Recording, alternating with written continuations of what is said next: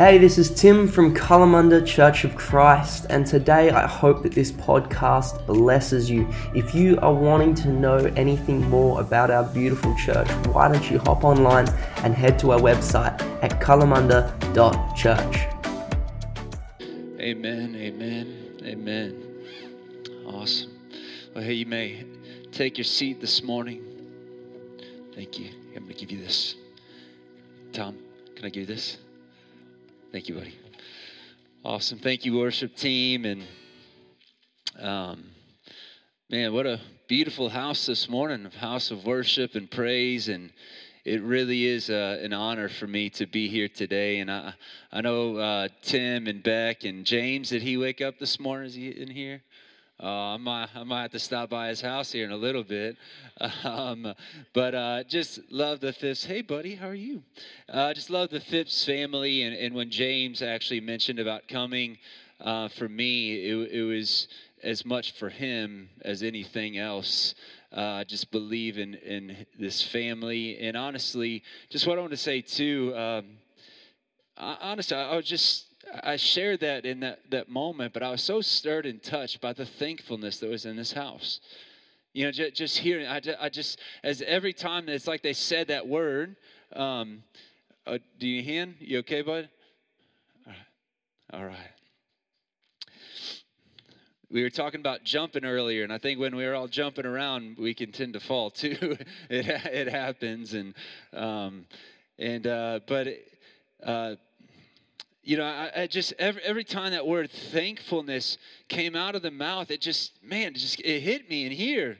And, and, as we just begin to have that time of communion, again, it was just such a beautiful moment. I, I don't know if maybe it's just me. I don't know if you you sense that, but there's something powerful when we give our thanks and our praise to the Lord. Guys, we live in such a blessed nation. Like we, we live in such a blessed place, and let us not take for granted for what's right in front of us. You know, in, in the church of, of Ephesus, actually, let, me just say this. I, just before I get into my talk, um, guys, I, I think there's been such a beautiful, patient endurance that you guys have gone through in a journey. And that's as I was sitting down to worship, God began to speak to me, and it's actually out of Revelation chapter 4 and he's speaking to the church of Philadelphia. And it's interesting, out of all the churches, this was the only church that, that actually Jesus did not rebuke. It was the only church that he actually did not call um, to a adjustment that they need to make. And Philadelphia means brotherly love. And, and I just believe that there was this genuine love that this church was showing. And um, let me just get to this real quick uh, Revelation chapter 4.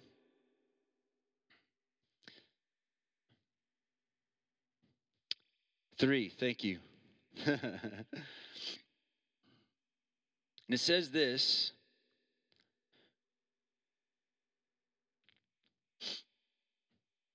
It says, I have loved you because you have kept my word about patient endurance. But he says in verse Number eight, it says, I know your works. Behold, I've set before you an open door, which no one is able to shut. I know you have but little power, yet you have kept my word and have not denied my name. And that word, what that says, though you have little power, what it's talking about is though you maybe have little influence, though you might not be doing the most amazing things that's taken over the city, but what I see in you is real. What I see in you is true. You have kept my love. You have kept kept me through it all. Through the challenging times, you've kept it all. And through that, I am opening a door that no man may shut. I am opening a door that, that no man may even begin to, to bring it through. It's something that I bring into, you, and I just believe that God is bringing something very powerful to this house where you're all going to be able to sit here and say, I can't take credit for it. We can't take credit for it, but it's by the divine hand of God for what He did.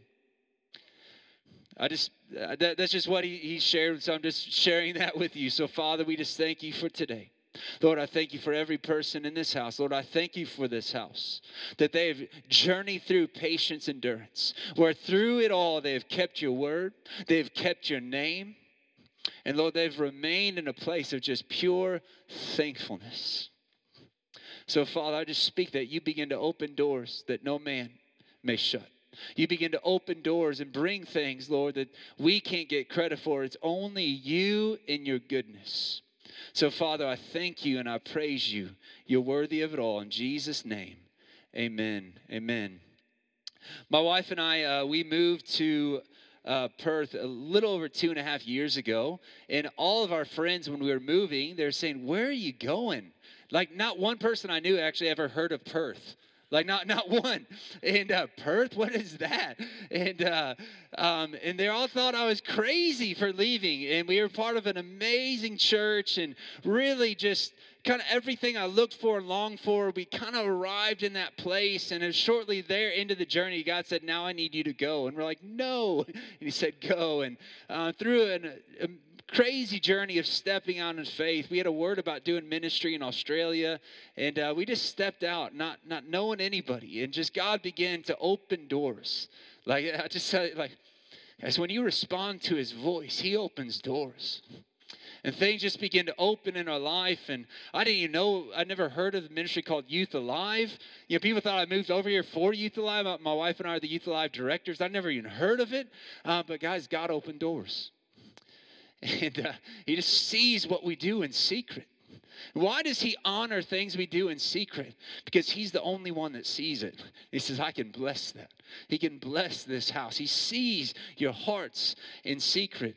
And he just began to open doors in my wife and I life. And now we have all of our friends going, Hey, can, can, we come? you know, like everybody now wants to come to Perth. Everybody we know, and you know, my wife and I, we are in the process of renewing our visa, um, and potentially praying about doing PR. We just, we just, and a part of it is is not just because we love this city so much. I mean, there's a lot to love about it. Am I right?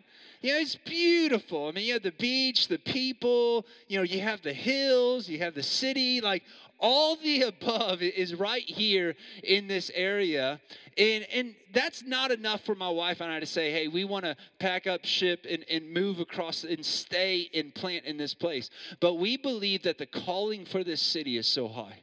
We believe that Perth is a city set on a hill. Because I begin to look at the words that have been spoken over what God's going to do through the city Perth. I believe what's going to happen out of this city is going to literally touch the world we're seeing in these younger generations that are beginning to rise up. Like like it, it, it's just we just believe there's such a high calling. And and honestly like i would challenge a lot of people um, where i go because i believe one of my roles is just to reawaken a love for this city. Like honestly i, I think I, I might love perth more than a lot of people that live in this place. But you know life's a lot better when you love what's in front of you like life's a lot easier when you love what's in front of you. You know, my wife and I, um, through different scenarios in business, we were living in Times Square, New York.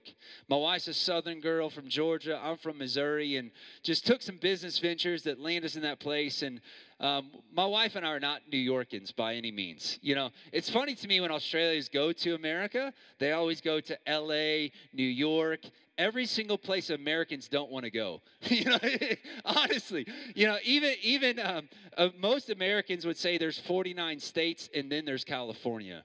You know, it's just like you know, but you guys always go to LA and all those places, and we were there, but we were pursuing business, um, living in Times Square, and you know, God bless my wife and I with some amazing opportunities. But there was this calling in our lives to, to do ministry, and to I, I, my wife was an atheist when I met her. I didn't grow up in church, but just through some crazy divine situations, man, we just full fledged into the Lord and building business. But He asked us to step out of that into to go into full time ministry. So we end up going to a place called Pampa, Texas. And it sounds kind of funny, and it probably is like what it sounds. It is literally the middle of nowhere. It's an hour outside of the city, maybe about 20,000 in population, um, but it is just a country community. So we went from Times Square, New York to Pampa, Texas. And guys, it was a place that my wife and I, like when we left that, so when we left that place after seven years, I remember going to the town sign and laying our hands on the sign and just weeping, saying, Thank you, God, for this place. When we went there, the Lord said it's going to be a place of where you learn and where you grow. It's a place in secret. We just got to love people. We saw near revival stuff in our youth ministry and God move in the schools and just, but people would always go, What are you doing in Pampa? And I would always say, What are you doing wherever you're at? you know, I mean, it's it's all in perspective. You know, it's like, I mean, what, what, what you, it's, it's where God called us. And guys, we had such a love for this city that it actually was an oil community. So it, it you know, Texas reminds me of Australia. Actually, someone said that Australians are really just British Texans. I don't know if that's true or not. But with the mining and there's a lot of resource in the ground where we, where we lived, but there was also natural gas was a big resource. So when you came into the town, the very first thing is you smelt was natural gas. Like, so as you drove into the town, it smelled like a fart. I'm just, I don't know how to say it. Like, it's just like, oh man. But we love this place. We had such a passion for it. And I believed, guys, because of that love, God began to use us. Guys, He wants people to love what's in front of them. Guys, it's hard to remain in a state of first love. In the book of Revelation, he addresses the church uh, of Ephesians, and, and what he says, guys, you, have done so much, uh, and I've loved your patient endurance. He told them this. He said, But you've lost your first love. I need you to repent. As, and I don't take that as a slap in the hand. I don't take that as a, you're wrong, you've been in a bad place. I take that as life.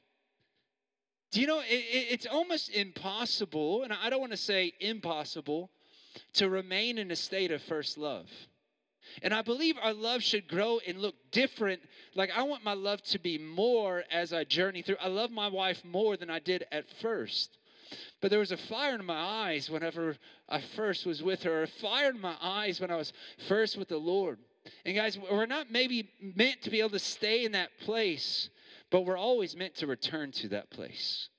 And there's always an invitation to return to that place of first love.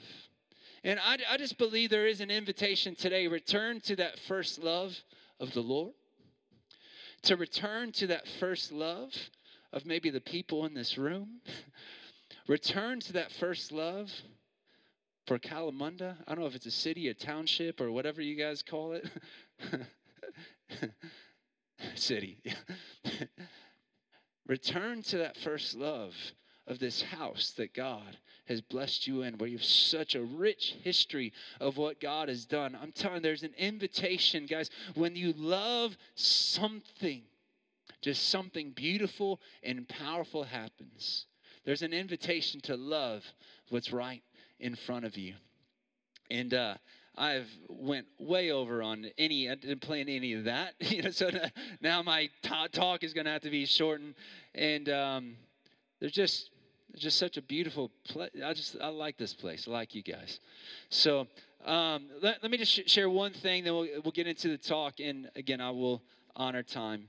And uh, so so one one thing I, I want to share is uh, my wife and I uh, do ministry fully together and uh, she launched a, a ministry called The Way. And you see the shirt that I have, and this is kind of you know, we felt like it was something down the road, but the Lord said, No, I, I want you to do something now. So, what she uh, has is actually church merch. So, I'm, I'm repping my wife, uh, wife's gear today.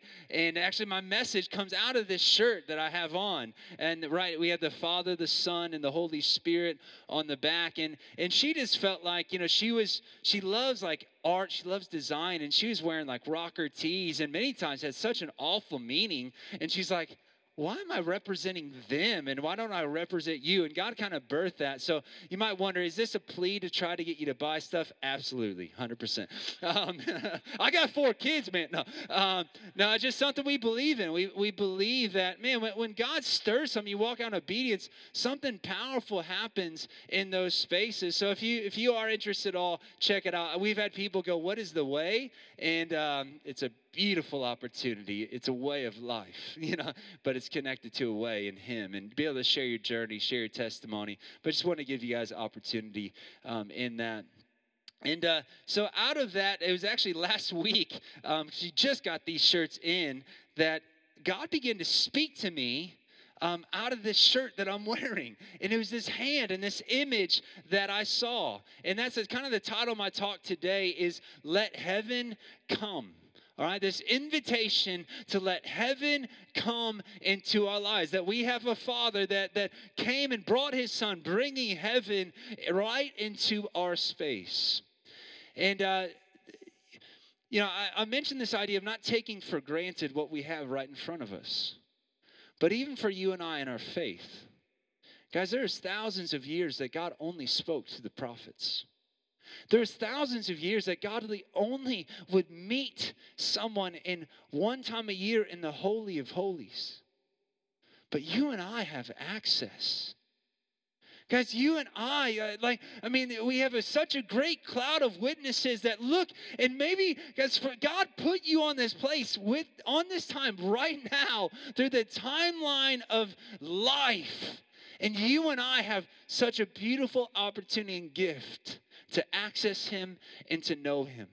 In the prophet Jeremiah, verse 31, in a time where God was only speaking to the patriarchs and the prophets, he said this in verse 31 The time is coming when I will make a new covenant with the people of Israel and with the people of Judah. And it will not be like the old covenant that I've made with their ancestors when I took them by the hand and I led them out of Egypt. Although I was like a husband to them, they did not keep my covenant. The new covenant that I will make with the people of Israel will be this I will put my law within them, and I will write on their hearts, and I will be their God, and they will be my people.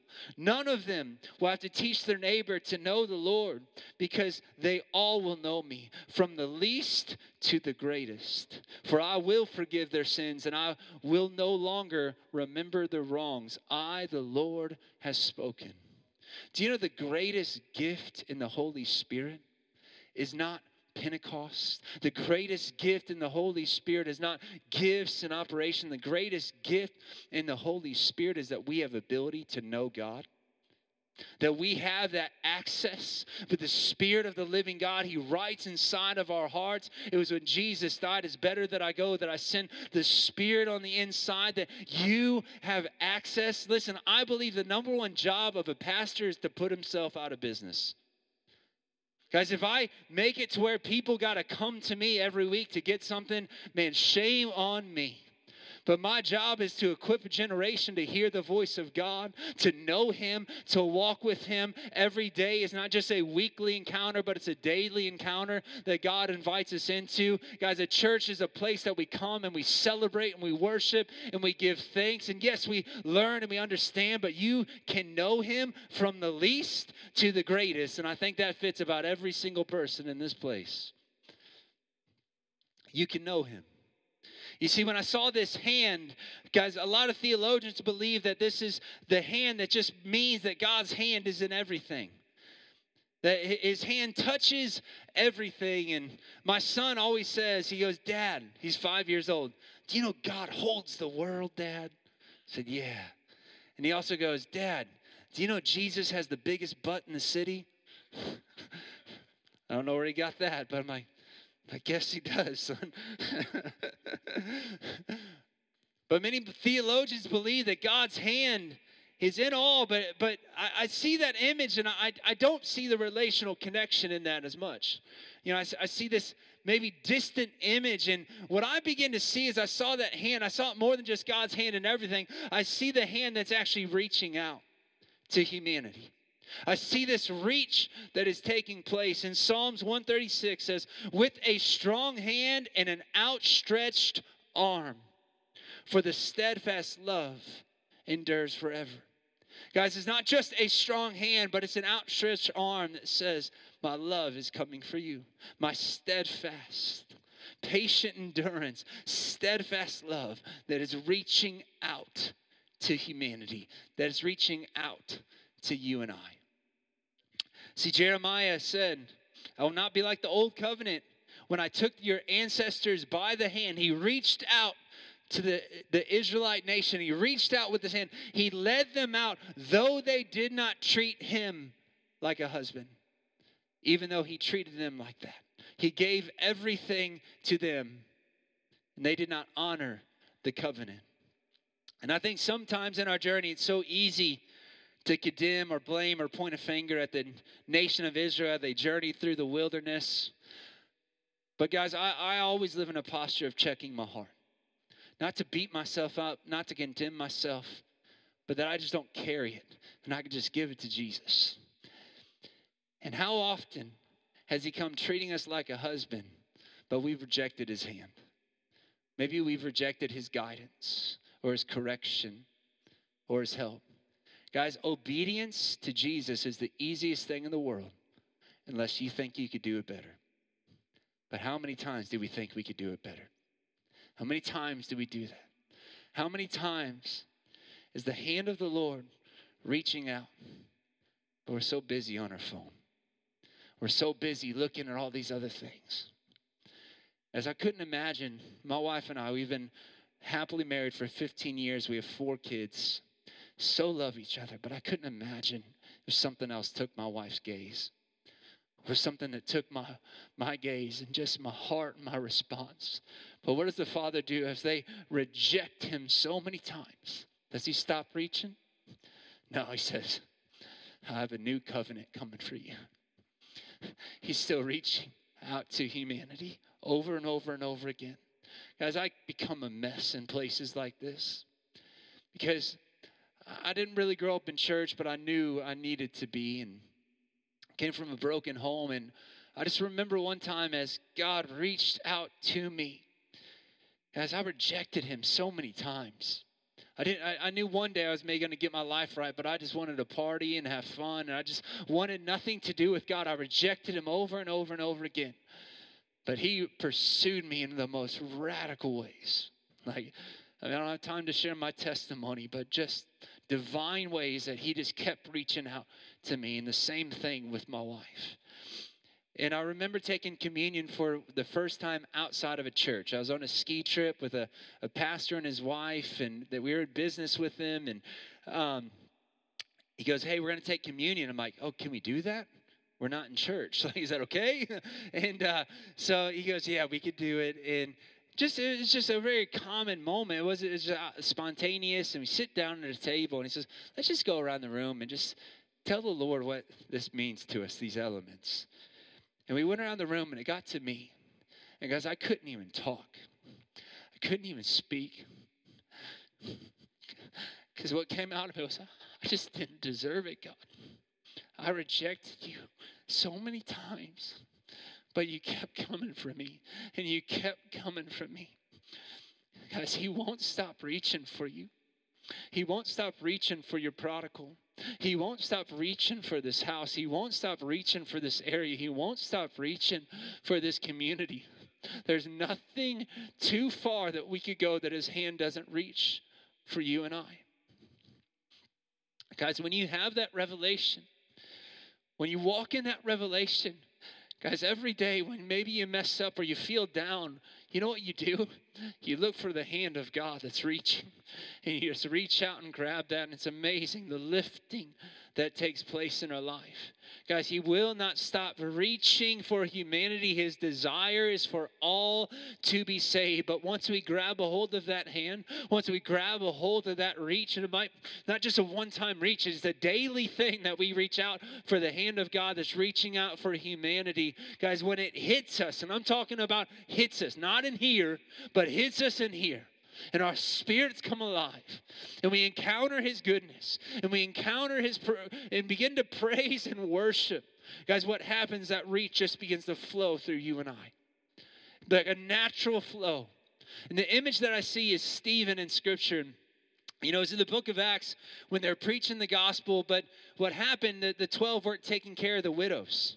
The widows were going hungry and they began to address them saying, "No, that's not okay. We need to we need to feed the widows. We need to take care of them." And they said, "It's not right for us to give up preaching the gospel and prayer." And there was a pure-hearted statement for what they were called to do in that season. They said, "But we need some men and women to rise up that will take care of the widows." And I love the very first person they found Stephen, full of the Holy Spirit. And I love that. It doesn't necessarily, I mean, I know that the apostles were full of the Holy Spirit, but why did they need a man full of the Holy Spirit to go take care of widows? Because, guys, God is so. Con- I, we get thinking this moment right here, oh, the Spirit of God is flowing through me. You know this holy thing you could do is what God has called you right in front of you? It might be taking care of widows, it might be a school teacher, it might be a business that you have, that the Spirit of God has anointed you to go out and to do work. The very first people that the uh, Spirit filled was bricklayers that, that built the house, that built the tip. Like the, the, guys, God fills His Spirit to build walls, to do different things. And guys, you carry the Spirit of God with you, but you have to walk in that revelation. God, you've anointed me to go out and do this. I believe one of my jobs is to speak to a generation. It's not just more pastors that we need, we need more doctors on mission. We need teachers on mission. We need people in governance saying, What are you guys doing? you know, we need some truth to begin to come out. We need a generation saying, I am sent by God to go to these spheres of influences. Stephen was full of the Holy Spirit. But Stephen was actually the very first martyr we see in Scripture for Jesus Christ. And there's this moment where Stephen made a stand for Jesus, and he's getting ready to be stoned to death then Stephen actually sees Jesus begin to stand. You see Jesus stand. I believe Stephen made a stand and Jesus began to rise. But Jesus stand for anyone we see in scripture that was martyred. And he begins to stand up. And I believe what was happening in this moment that God, Jesus, was reaching out. Seeing Stephen make this stand, and Stephen saying, I see Jesus high and lifted up, sitting right next to the Father, standing up. But he says this phrase Forgive them, for they know not what they do. Wow. Like, I, I, I will challenge myself, God, would I say that in that moment? Like, do I have that revelation of love that you have? You flowing through me enough to say, on my death, forgive them, for they know not what they do? You see, he was reached by God, Stephen, and God began to reach through him. So I see this moment that Jesus is reaching out for Stephen, but that reach began to flow through Stephen to a man named Saul that was standing right there. Saul was a man that persecuted the church. Saul was a man that, that killed Christians, but God began to reach out through Stephen. I believe there was a defining moment that was messing with every single person that was getting ready to. Steve Saul signed off on the execution, but hearing that phrase, forgive them, for they know not what they do. I just, I'd have to imagine Saul began to stir in that. Saul began to, and it was the reach of God flowing through Stephen to a man named Saul that ended up becoming a man named Paul. God changed his name. They wrote a third of the, of, of or many of the epistles that we see throughout Scripture. The reach of God. I don't care care how far you've gone, where you've at, He won't stop reaching for you and I and reaching through us. I love hearing testimonies of teachers, business guys, God flowing through. I love it. He wants to reach through you. And he wants to reach, touch, and, and, and touch your heart that you could reach and touch others. And I, I would just say this. Me just look at the time, sorry.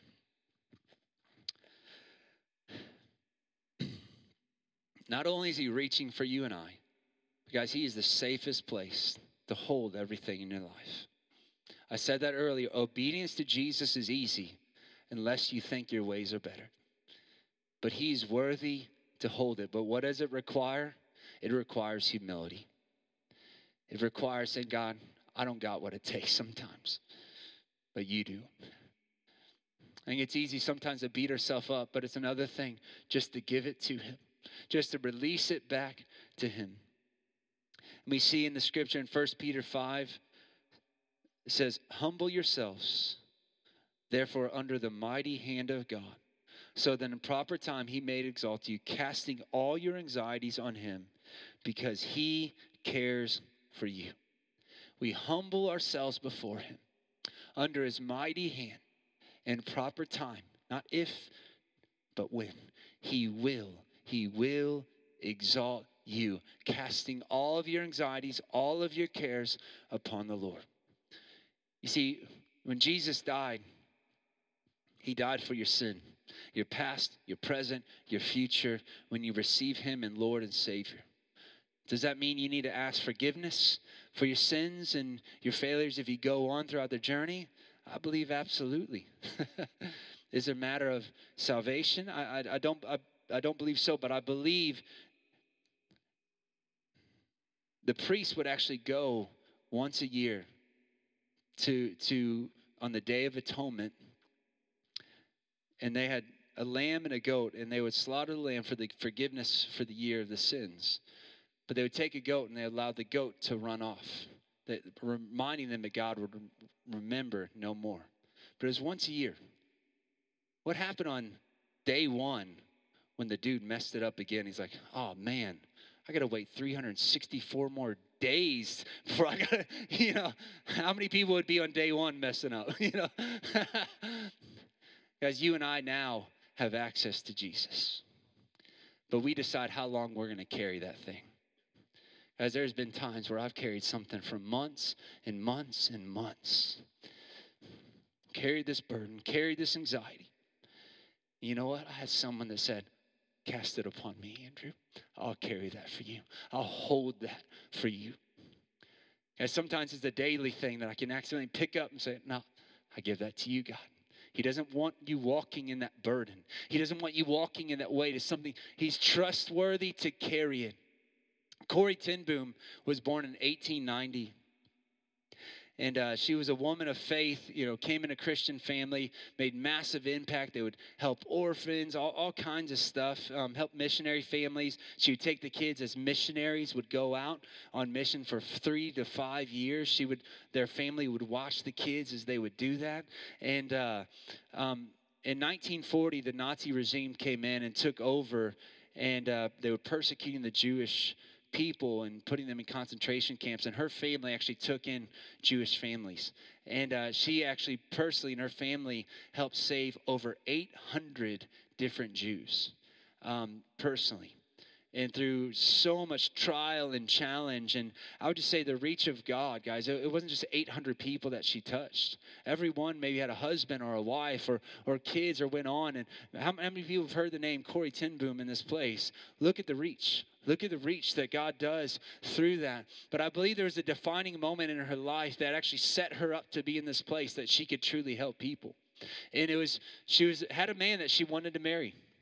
And this man loved her but his mom didn't approve of her.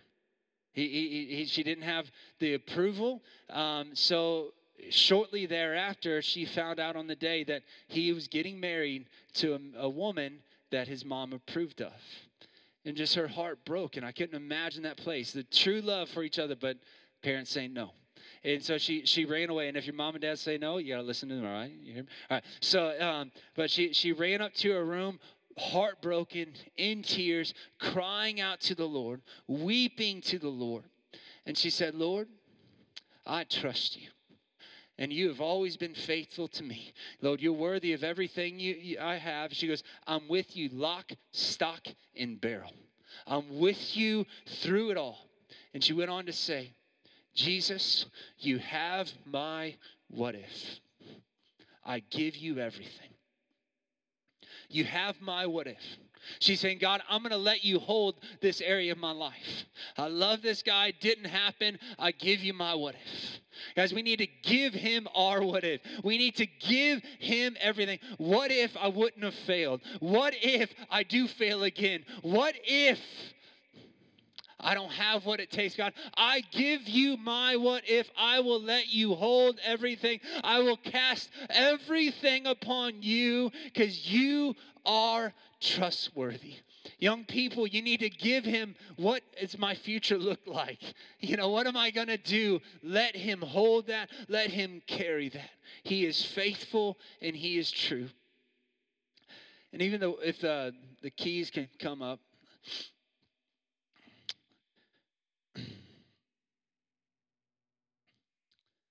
I think one of the, the challenging things that we can go through is, is challenge and trauma.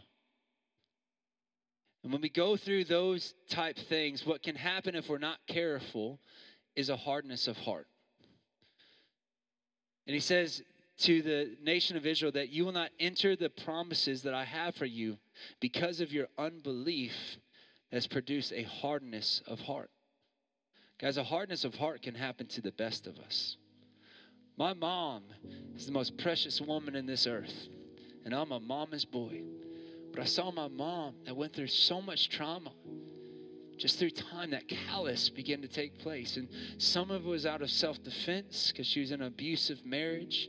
But this trauma that, that took place and i saw as this hardness of heart happen it's happened to me in my life. There may be some stuff in church and leadership and just man it's just hurt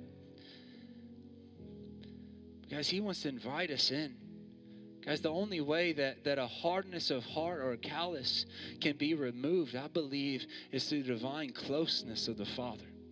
Inviting us into a place, a place to trust Him again, to soften what's going on in here.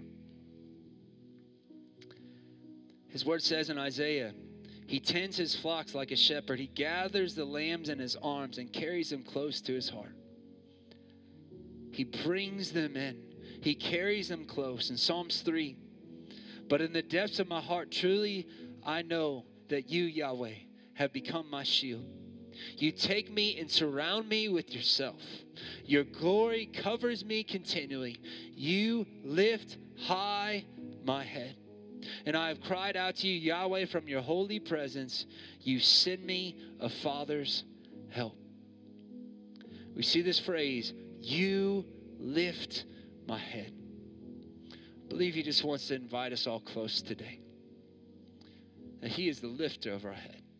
So many times my kids come to me, it's hurt, broken, crying, messed up. And my response is always just to lift their head, to look in my eyes. I don't want them just to hear me, I want them to see my eyes, my love and my passion for them. To say it's going to be okay or to say, hey, you messed up, but you're a good boy, and I'm proud of you, son. Remember one day my boy messed up. He goes, Dad, are you not proud of me? I said, Son, I am always proud of you. I'm not happy with what you did right there, but son, I love you, and you're a good boy, and I am proud of you. He wants to invite you in. I just believe a tender heart, a broken and contrite heart is what he looks for.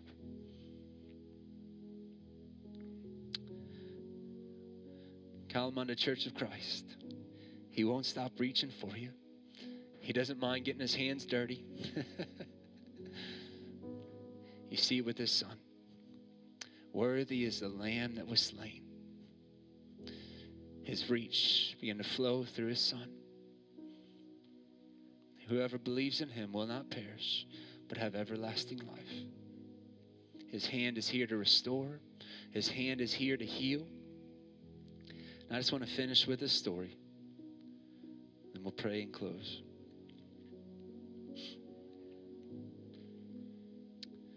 My wife and I mentioned we were kind of a, a mess as kids as teenagers, and we got saved at 19, so very, very immature living for the world. We get saved radically at 19, um, get married at 20.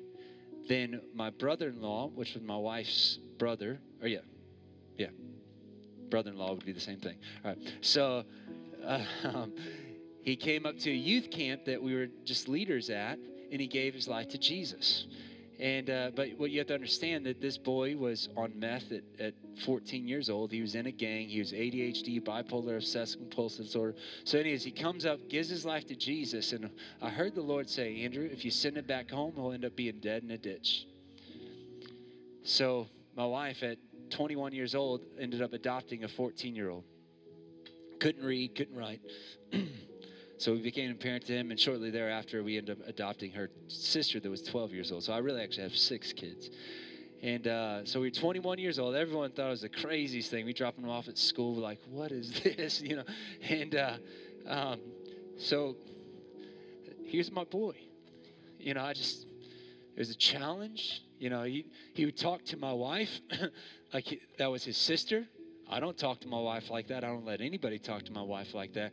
There's just always drama. Like the only safe place in the home was for my wife was in her room, and you know, just a constant state. But man, we bought them cars. Like we just gave everything. You know what it's like as a parent. You put your dreams on hold. You know, your passion becomes your kids, and things shift, and that's what happened. Like you know, we could I couldn't go to Bible college I wanted. I couldn't do quite a few different things. You know, I had to have two businesses. Just to, we don't having great health care like you guys. you know, it's like I mean, we were just fighting just to just to survive. And um, but that was my boy. I do it. I do it all over again. So when he graduated high school, my son Joseph, he went back home to see his family, and uh, went directly to the slop that he came from. And he started using again. He started using heroin, started injecting needles. And that was 10 years. He's 30 years old now. And I just remember that just with the Lord. Guys, and it hurt so bad. Like there was a season I couldn't even hear his name because the pain that it would cause in my in my heart. And I just I went to the Lord and said, Lord, why? You got to be careful sometimes when you, you, you, you know, why, Lord? So I just don't get it, God. I did everything you asked. I gave everything that I could. And he said, Andrew, as much as I wanted to do a work in his life, is as much as I wanted to do a work in yours. Guys, I was a young, immature man, but man, becoming a parent grew me up real quick. and what God did in my life, He will work together good. Everything for those who live according to His purpose. Guys, in the good work that He did in my life, guys, God reached me and I reached out to this boy. And some of the promise that I had to stay through was he's not dead in a ditch. And I wish I had a greater success story with him. But here's what I do want to say God won't stop reaching. Because there's years I, I, I know he wouldn't talk to me because he was ashamed. Because he knew that I knew where he was at. But I just meant, love you, bud. You're my boy. I'm always there for you. And we reach out every once in a while. But he just knew. He said, I know if I hit the depth of the low, there's one person I can call. Now, my son Joe has been clean for five months and two weeks.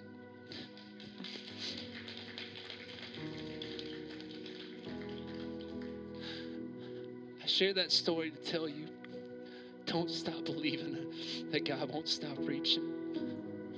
I don't care what your baby prodigal son might be at or the brokenness of any state that's in your life. He is meant to redeem. He won't stop reaching. He won't stop reaching for maybe that depression that you can't shake. He won't stop reaching for the impact of this region. He won't stop reaching. He loves you so much. But He will work together good. You can give Him it, He will carry it with joy. He took everything on the cross. So why are we holding on to it? Let's give it to Him. If you just close your eyes today. Father, we thank you for your presence in this place. Lord, right now, pray that people don't hear anything that I say, but only feel your reach reaching out to them right now.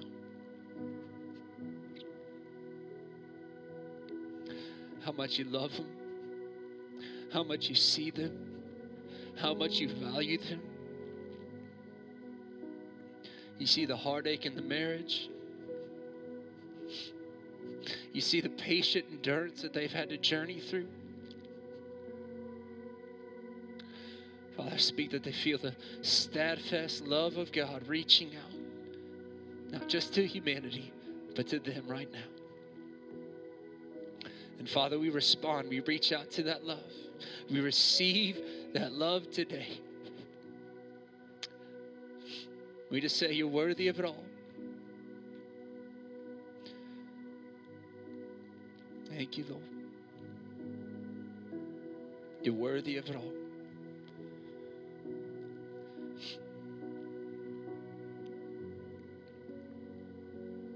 Just receive that love.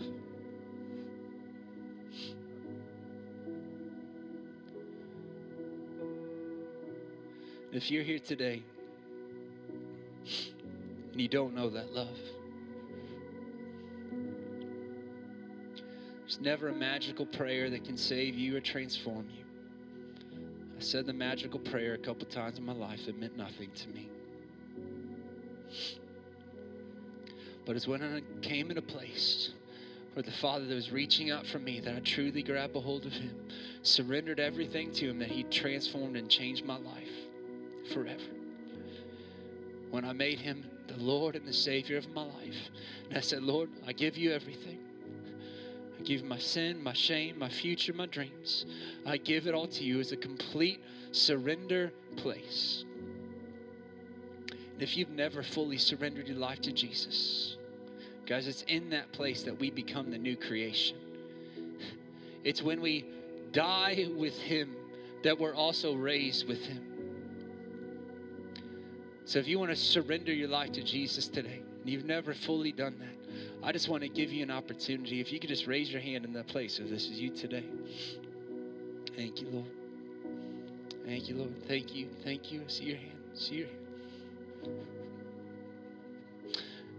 So, Lord, right now, for every heart that's being stirred and moved, it's your spirit that's drawing them closer. Right now, Lord God, I ask you pour out your spirit on them. Pour out your spirit on your sons and daughters, where the old is gone and the new has come. Lord, we give you our sin. We give you our shame, Lord, that you're the only one that can truly save us, and you're only one that's worthy to hold it all. So, Lord, we give you our lives. We make you the Lord of our lives, Lord, today. So, Father, right now, just as Prophet Jeremiah said, that they may know you, they may see you, they may hear you and encounter you. Father, speak access to the Father right now.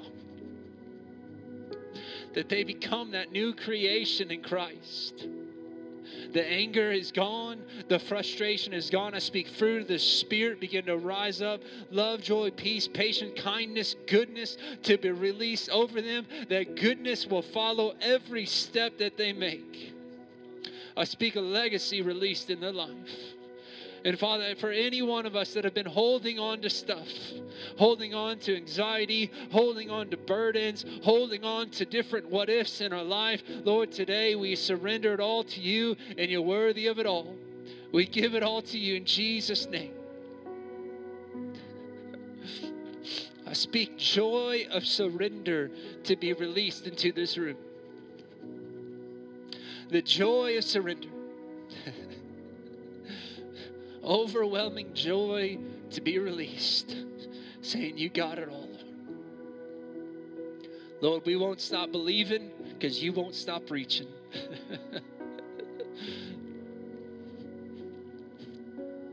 Speak faith to rise up in this house because we know you won't stop reaching, God.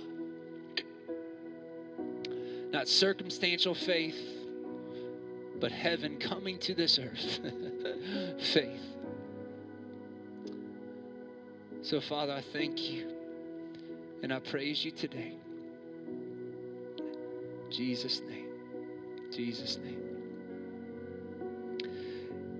I think there's probably a little bit more we're going to do, and we're going to hang around. And if if you guys need prayer for anything, uh, I know we have some amazing men and women of faith. Uh, myself, I'd love to hang around.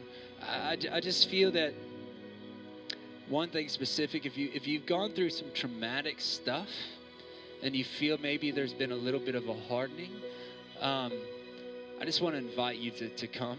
There, there's a gentleness of the lord today just to, to release you from that. It's not because you've been bad it's not because you're wrong. Um, sometimes it's just the journey of life that we go through those places and we're not aware that oh wow there's been a little bit of hardening that's taken place. Um, just believe that there's a true freedom that God wants to release into your life today. Um, so if you need prayer for anything, um, help, resource, finance, I just so believe in the power of prayer and what God could do in those spaces. So just want you to know again, I apologize for, for time um, today. Uh, but uh, awesome. Are you guys wanting to, to worship or you? know? Okay.